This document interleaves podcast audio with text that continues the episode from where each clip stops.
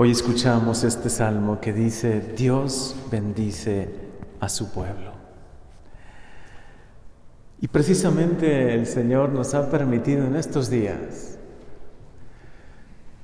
conocer un poco más su palabra y su proyecto de amor, su infinita misericordia manifestada en la alianza. Quizá muchos de nosotros el bautismo es un mero recuerdo, Puede que recordemos el día que fuimos bautizados.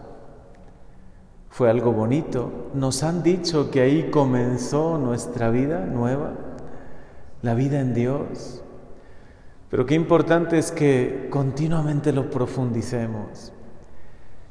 Que de verdad sepamos que Dios ha hecho una alianza de amor con nosotros. Que Él es nuestro Padre y nosotros sus hijos que de verdad nos bendice porque somos su pueblo, somos profundamente amados por Él. Algunos piensan que, que Dios castiga, que mira feo a sus hijos cuando no le obedecen. Le duele, claro que desgarra su corazón, pero nunca nos deja de amar. Y si supiésemos cuánto nos ama, lloraríamos de alegría. Si supiésemos cómo nos quiere bendecir, cómo quiere que vivamos cerca, cerquita de Él. Hoy precisamente cuando escuchamos este relato del diluvio, nos puede llegar a, nos puede llegar a sorprender un poco, ¿no? ¿Por qué Dios? ¿Por qué, Señor, el diluvio para purificar la tierra? ¿Era necesario? Ciertamente lo escucharemos, escucharemos la respuesta este domingo.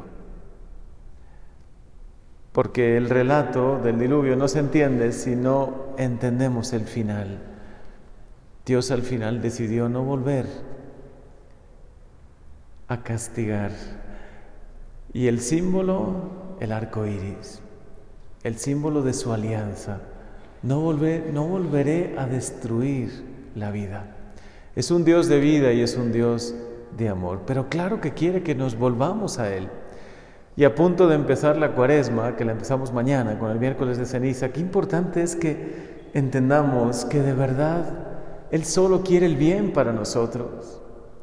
Si alguna vez permite alguna purificación, lo hace porque quiere que nos volvamos a Él, que de verdad dejemos algún pecado que nos está lastimando mucho, que miremos hacia nuestro corazón y ahora es una época maravillosa, es la, la oportunidad de oro para mirar hacia nuestro corazón, hacia nuestra vida y decir, Señor, ¿y yo qué puedo cambiar?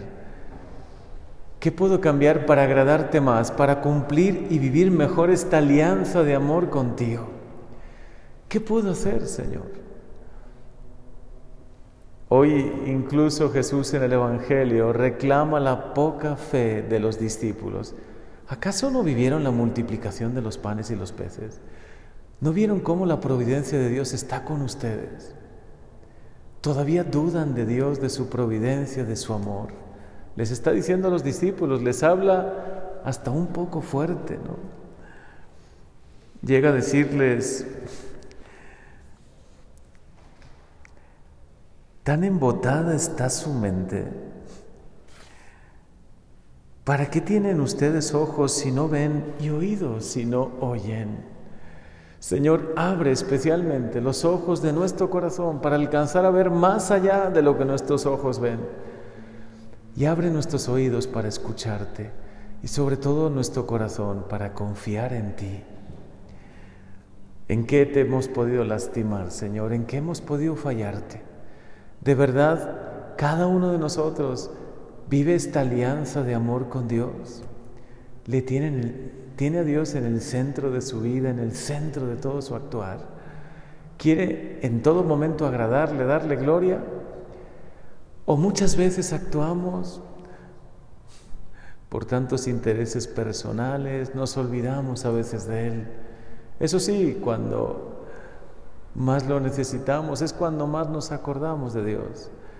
Señor, que no solo te busque en el momento de necesidad, que no solo te invoque cuando me aprieta el zapato, Que no solo cuando empiezan a ir un poco mal las cosas, cuando miedo, cuando tengo miedo, que te busque siempre, que viva para ti, que viva por amor, no por temor.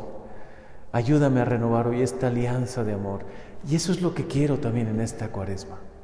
Renovar mi alianza de amor contigo, la que recibí en el bautismo, la que se renueva en cada Eucaristía, porque tú te vuelves a ofrecer por nosotros.